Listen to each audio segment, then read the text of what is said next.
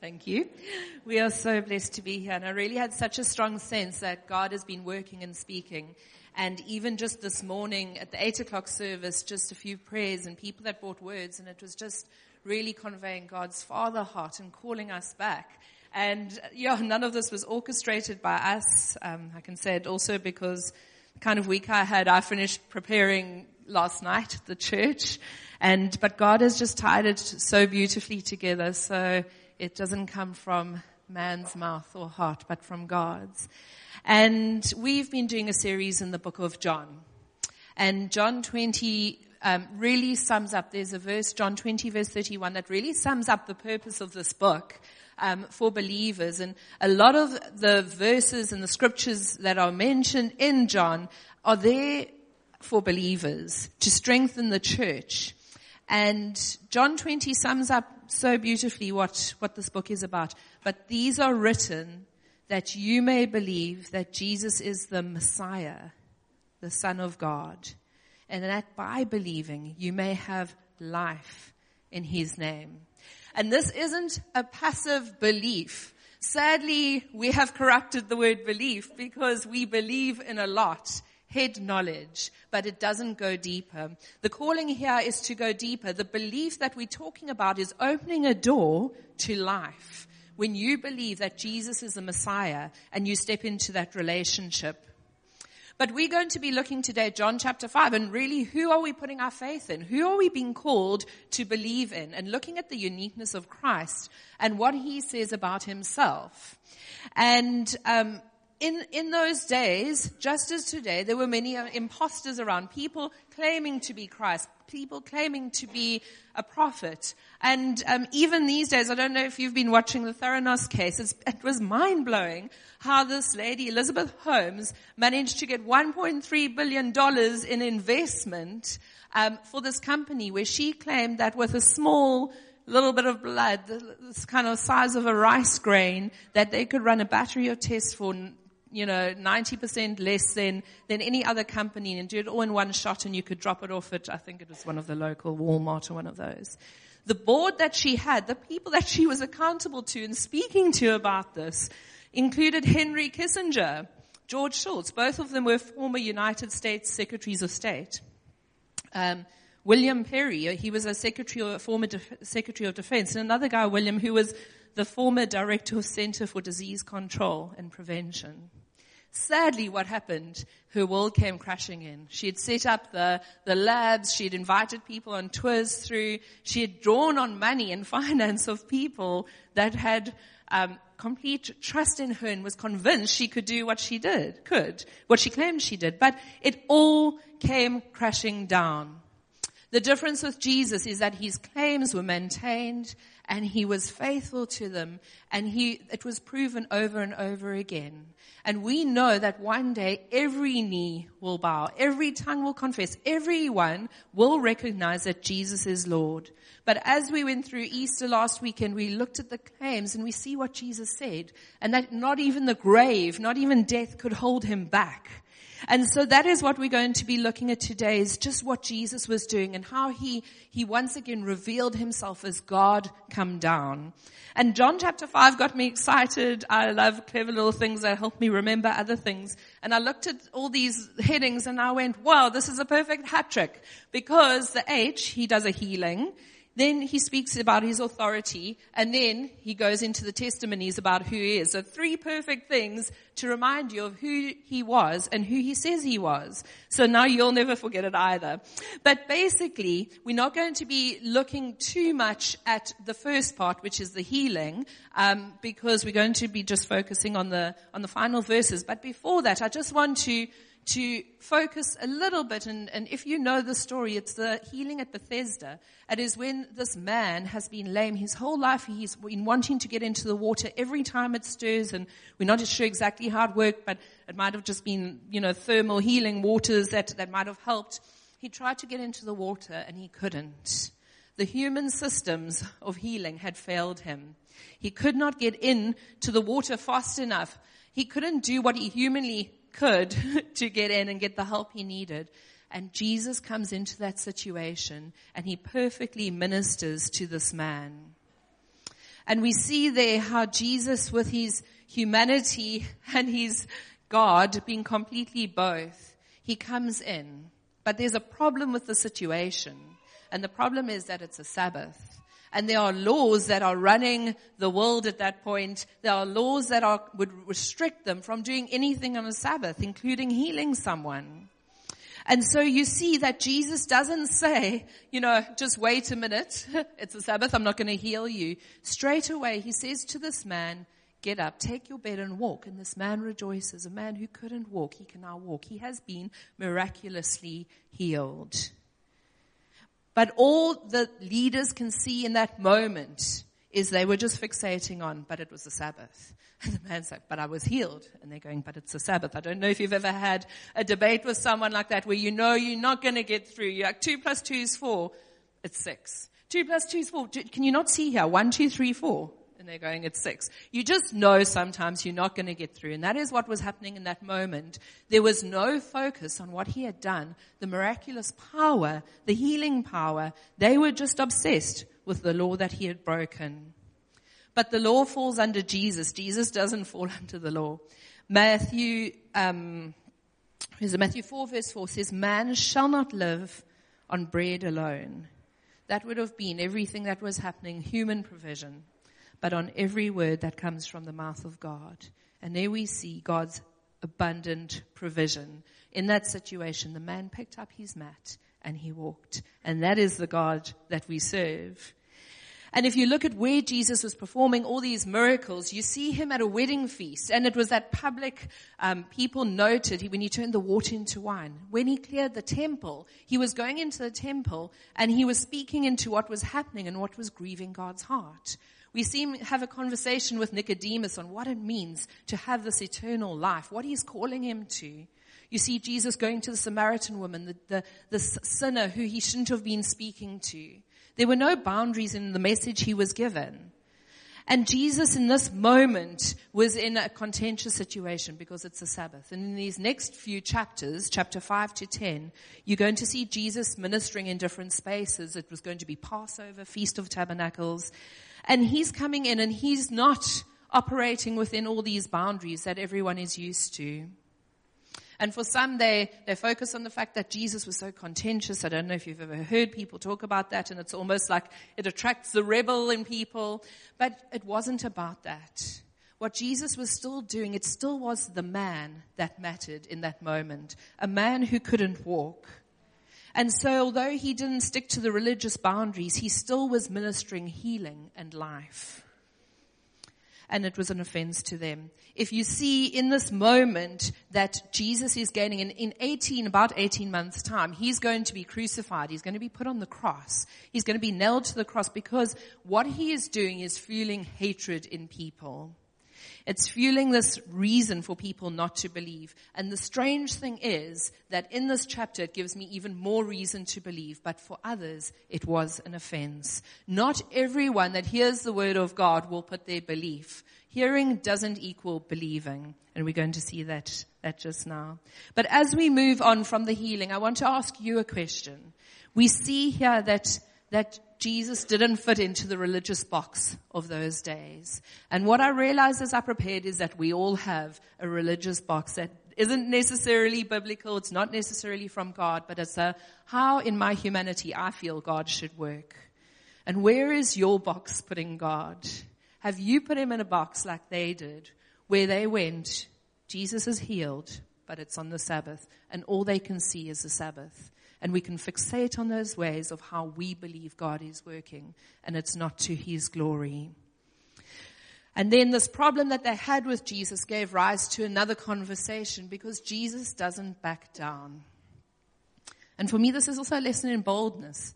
If you think about Jesus and his humanity, he still had to speak up. He still had to face people's aggression. It must have been I don't know, intimidating. I'm not sure how he felt in his inner world, but we don't see him backing down. We see him standing up. But now we're going to be looking at the, from John 5 verse 16, the authority that he carries. And authority is an important thing. You need to know that who you're listening to is an authority. If you sign up to study at university and you're studying one thing and someone comes and lectures you and claims they're an authority and you realize that they're not, they're just faking it, that is not a good thing. You're not going to believe them. We've also put our authority sometimes in badges and uniforms. And that's what was happening in those days. If you were, you know, a card carrying member of the Sanhedrin, if you were this Jewish elite, you had the right to tell other people what to do. So Jesus comes with a message of love and truth and peace and they are the authorities and they're saying it doesn't fit the box. I was thinking about a while back, I was teaching my son, it was actually a few years ago when, when I'd taken him to the shops for the first time and I thought, well, I need to start teaching him in the shops what happens if he gets lost. And so I decided, okay, the best person to go to, I said at the door, you will always see someone in a uniform and in their uniform you can go to that person and you can trust them. Sadly, the next week in the news, I'm just trying to see if there are any kids here. In the news, there's someone in a uniform that does something terrible in the shops. So I'm like, okay, here we go again. Week two, take my son to the shop again. And then I say to him, how do we know who's going to care for us? Okay, what about a mommy who's got a little child that they're looking after? That mommy would probably love you the same. A kind mommy. Look for a kind mommy. That is the difference, is that the authority, the person that's really going to save you, the one that's going to protect you and look after you is the one that will love you and care for you, not necessarily the one wearing the uniform. And this is something that they could not grasp in that day. If we, if we read from John 5 verse 16, so because Jesus was doing these things on the Sabbath, the Jewish leaders began to persecute him. So you see that even before we think of, of kind of the, the road to the cross as a time when Jesus was persecuted, it actually was happening throughout his ministry that he was getting persecuted. And in his defense, Jesus said to them, my father is always at his, at the, his work to this very day, and I too am working.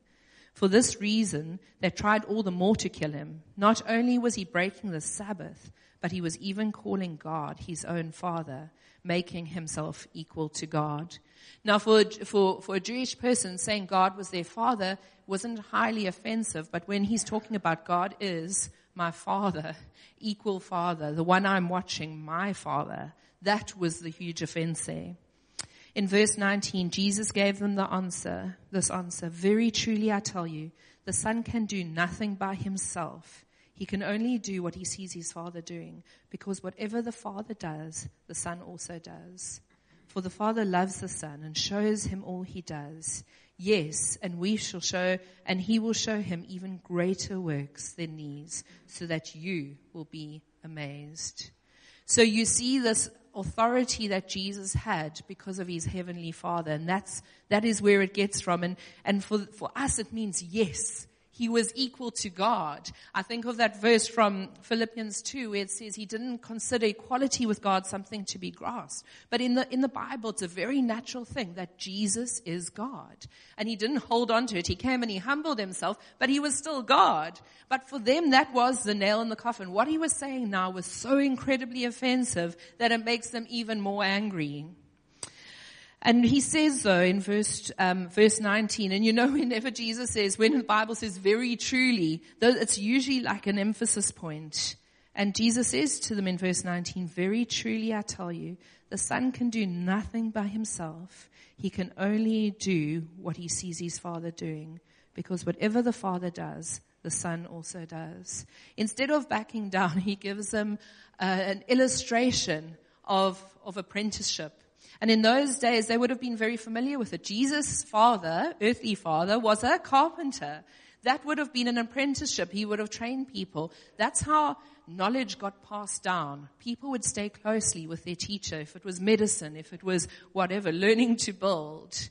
And so they would have known this image, and that's how intimately Jesus was with the Father. He was learning from the Father. He was watching and seeing. That is what he was about. So he's claiming to them, I am doing God's work. I am watching what God does. He's showing me what to do and I'm his agent.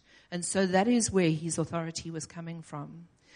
Another place his authority was coming from was from his divine work. In verse 21 we see, for just as the Father raises the dead and gives them life, even so the Son gives life to whom he is pleased to give it.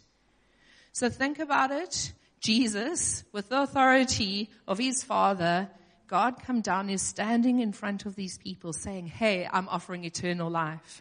Imagine if the way you became a Christian was Jesus in front of you, giving you eternal life. It would be amazing. He's offering it to them and it means absolutely nothing. But we see that Jesus has the authority to do divine work. So not just the unity of the Father, but his authority also comes from the divine work that he's doing. And then he also has the authority to judge. We see this in verse 22 to 30. Moreover, the Father judges no one, but he has entrusted all judgment to the Son, that all may honor the Son. So he's given it, he's delegated it for the reason that people can give that honor to him. Whoever does not honor the Son does not honor the Father who sent him. Now, in these next verses, something that struck me when I was preparing is just how many times the word hear is mentioned. Just pay attention to that. Very truly, I tell you, whoever hears my word and believes him who sent me has eternal life and will not be judged, but has crossed over from, over from death to life. Very truly, I tell you, a time is coming and has now come when the dead will hear the voice of the Son of God, and those who hear will live. For as the Father has life in himself, so he has granted the Son also to have life in himself. And he has given him authority to judge because he is the Son of Man. Do not be amazed at this, for a time is coming when all who are in their graves will hear his voice and come out. Those who have done what is good will rise to live, and those who have done what is evil will, will rise to be condemned. By myself I can do nothing. I judge only as I hear, and my judgment is just, for I seek not to please myself, but him who sent me. And so you see there how, how Jesus just, he's speaking about this importance of hearing. And if you think about hearing someone's voice and how we take it for granted, when someone phones you and they don't really even need to say their name, you just know their voice because you are that familiar with them. You just hear the voice. In God's kingdom, hearing has value.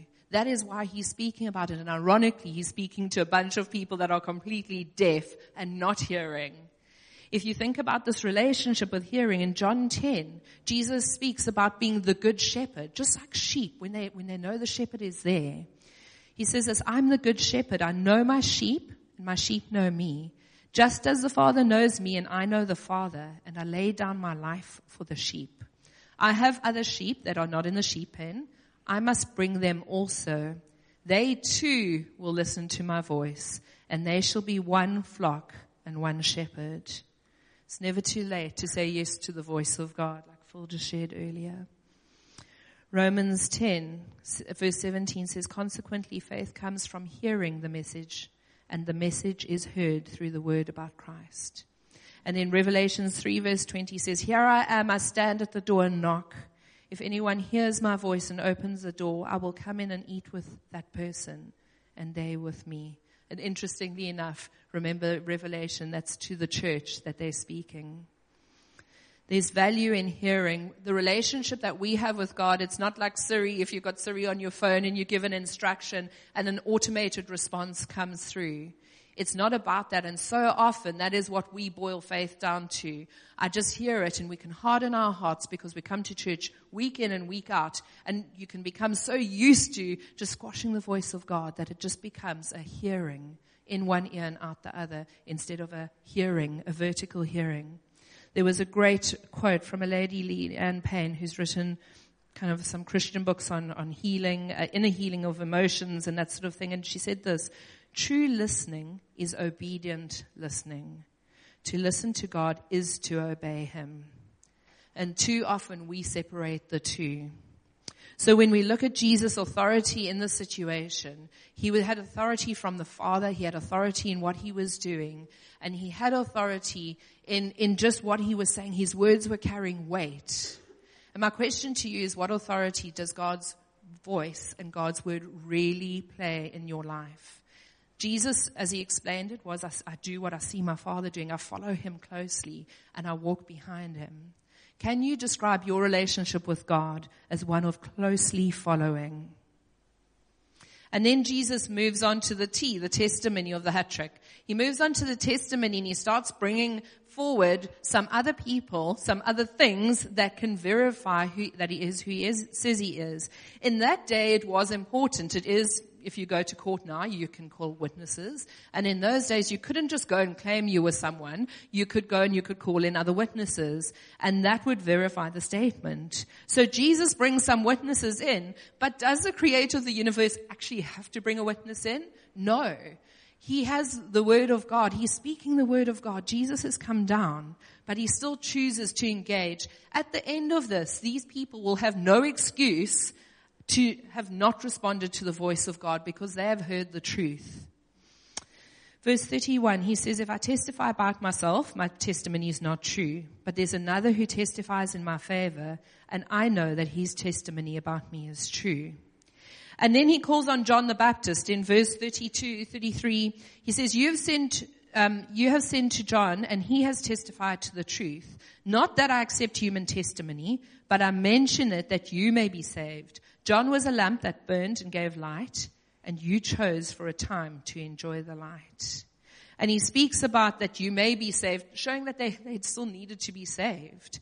And so he's talking about how, if you think about John and how probably easily he was accepted because it was after 400 years of silence. When we see that time in between when the Old Testament is, um, is concluded and there's almost a silence and all of a sudden this voice comes out and it's John. And John is not the light. He's the lamp that holds the light. He's pointing them to Jesus. But John is just a person. If you see in the, in the proclamation when, when John says, look, the Lamb of God that takes away the sin of the world. But later it's interesting because already now it appears that John probably was in prison when this was, when Jesus was saying that. They had already discarded John. And that's the, that's the human frailty that, that we can step into these relationships with God and hear these messages when life is going badly, when I've faced loss, when I'm facing hard times. Then all of a sudden this message can seem so beautiful. But actually, when I'm out of that season, I, I throw it aside. And that's not to be done. That is not the message of salvation and life. And then later we see the frailty of it. Jesus doesn't highlight it at this point, but we see in Matthew chapter 11, John is in prison and he sends disciples to ask Jesus if he really is who he says he is. Jesus has to verify himself to John, not John to Jesus. Um, if you remember in, in Matthew 11, It says, when John, who was in prison, heard about the deeds of the Messiah, he sent his disciples to ask him, Are you the one who is to come, or should we expect someone else? Jesus replied, Go back and report to John what you hear and see. The blind receive sight, the lame walk, those who have leprosy are cleansed, the deaf hear, the dead are raised, and the good news is proclaimed to the poor. Blessed is anyone who does not stumble on account of me when we coming to Jesus is really just calling John again and all of us just to that faithfulness of don't stumble on account of me. But you see there that it wasn't up to John to prove that Jesus was true, but he still speaks their language. And then next he moves on to another witness, and that was his father, the works of his father and the word of his father. In verse 36 he says, I have a testimony weightier than that of John for the works that the Father has given me to finish. The very works that I'm doing testify that the Father has sent me, and the Father who sent me has himself testified concerning me. You have never heard his voice nor seen his form, nor does his word dwell in you, for you do not believe the one he sent and you think about Jesus, he knew what he was about. So from the time he's 12, if you know the account of when he gets lost and his parents find him and he says to them, he's in the temple and he says, I must be about my father's business. I must be about his works. That is, that was his task and what he was called to. At the end of his life, in his prayer in John 17, he says, I've brought you glory um, on earth by finishing the work you gave me to do. And when Jesus was baptized, which was a public declaration, the voice comes from heaven saying, this is my son with whom I'm well pleased. He was doing the work of his father and he calls that as part of his testimony. Then the next is the scriptures. Verse 39, he says, you study the scriptures diligently because you think that in them you have eternal life. These are the very scriptures that testify me, uh, about me, yet you refuse to come to me to have life. I do not accept glory from human beings, but I know you. I know that you do not have the love of God in your hearts. I've come in my Father's name, and you do not accept me. But if someone else comes in his own name, you will accept him. How can you believe since you accept glory from one another, but do not seek the glory that comes from the only God. It was a sad state of affairs because what it was showing is you're fine with giving each other glory. You're fine with high-fiving each other. I guess just like our culture is of giving the thumbs up and the likes and everything else that we need. But actually, when it comes to the truth from the Father, you're just not hearing it. And that was one of the problems here. Um, there's scriptural accounts and historical accounts of people that would claim they were coming as saviors. Acts chapter 5 speaks about two of those characters. And they would get people to follow them, 400 men, and they all got slaughtered. Um, and, and there were all these people because they, they just wanted the savior they were looking for. And they weren't following the true savior.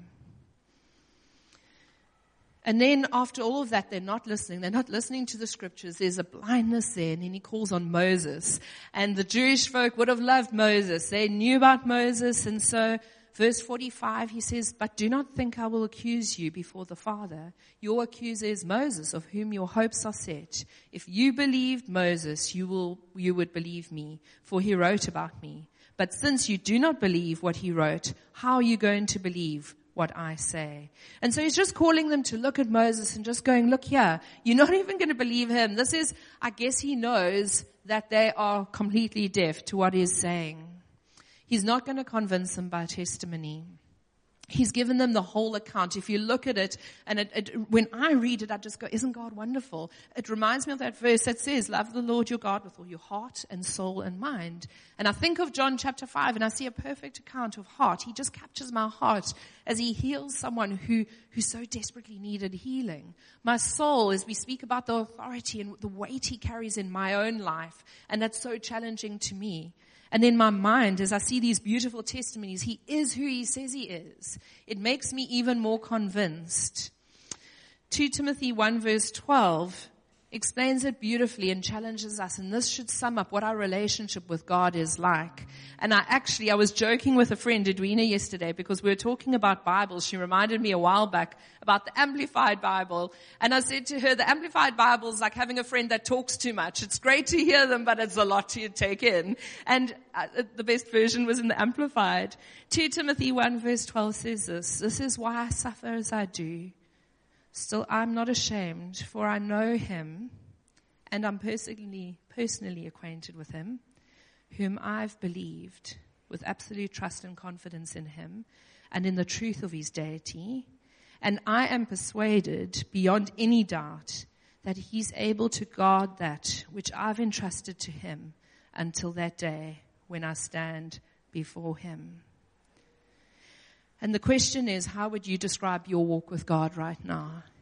Have you slipped into a religious one where it's easier to Google an answer and read a book than to go to your Heavenly Father? And as someone in this morning at the 8 o'clock described, of just sitting on his lap. Is it easier for you to do things in your own strength than to be an apprentice, to be a follower of Christ who truly hears from the Father, who has that beautiful, intimate relationship? John 1 explains what it should be like and the status that we have when, when we decide to follow Christ. Yet to all who received him, to those who believed in his name, he gave the right to become children, children of God. This is not a nice feeling or something that we enjoy. It's children born not of natural descent, nor of human decision or a husband's will, but born of God. What a privilege to be able to say you are born of God. Galatians 2 verse 20 says, I've been crucified with Christ. I no longer live, but Christ lives in me. The life I now live in the body, I live by faith in the Son of God who loved me and gave himself up for me. And sadly, I think too often we, we, we let everything that has happened in life and everything that has happened to us define our relationship more than that title that I carry and that position I now carry, child of God.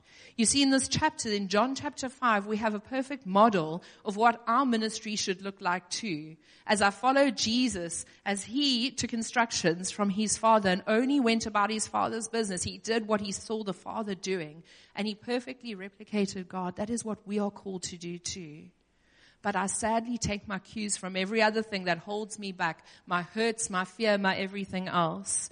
And as I was preparing, I almost had to, I went, uh, not almost, I had to go back to God and repent of sometimes just feeling like the orphan and not like the adopted child that goes, Abba Father.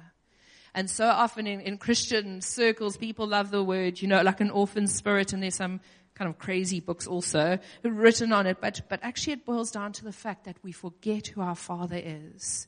We forget, and too much we are defined by, by the things that have happened in our past, the pain, the rejection. And hard to tell if you really have that sort of, a, if you're carrying that that orphan kind of relationship, it often comes through me feeling like I've got to convince God to do something. When I pray, I don't come with belief. I don't come as a child believing that what I'm asking for, He will answer and He will hear.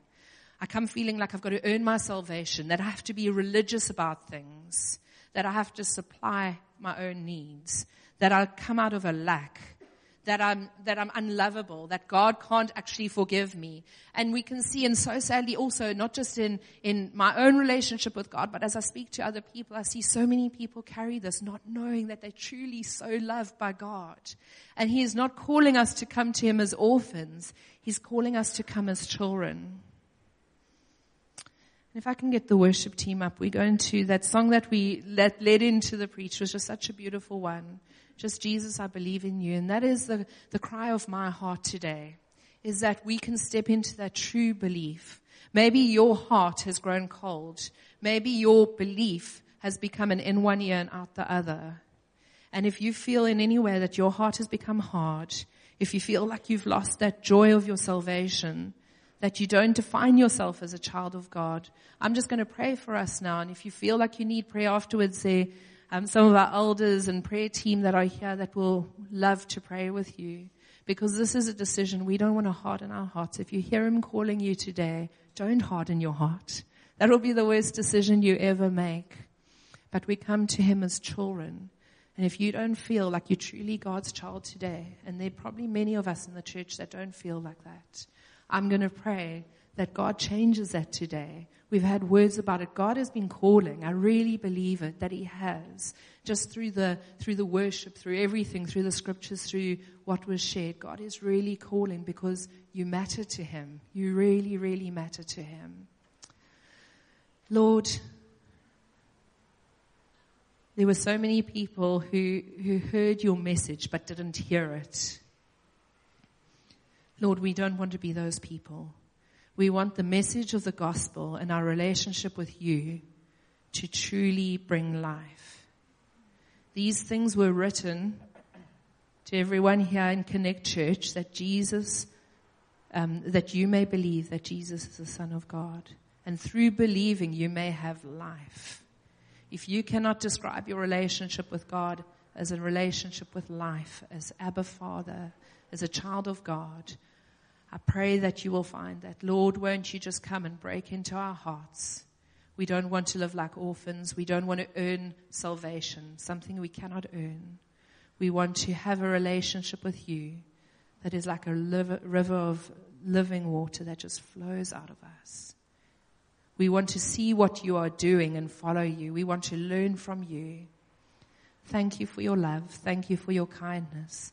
Thank you that you have a father heart towards us, a pure father heart. Teach us your ways, Lord. Holy Spirit, come fill us again, Lord. As we worship, as we declare you, Lord, come fill our hearts. Amen.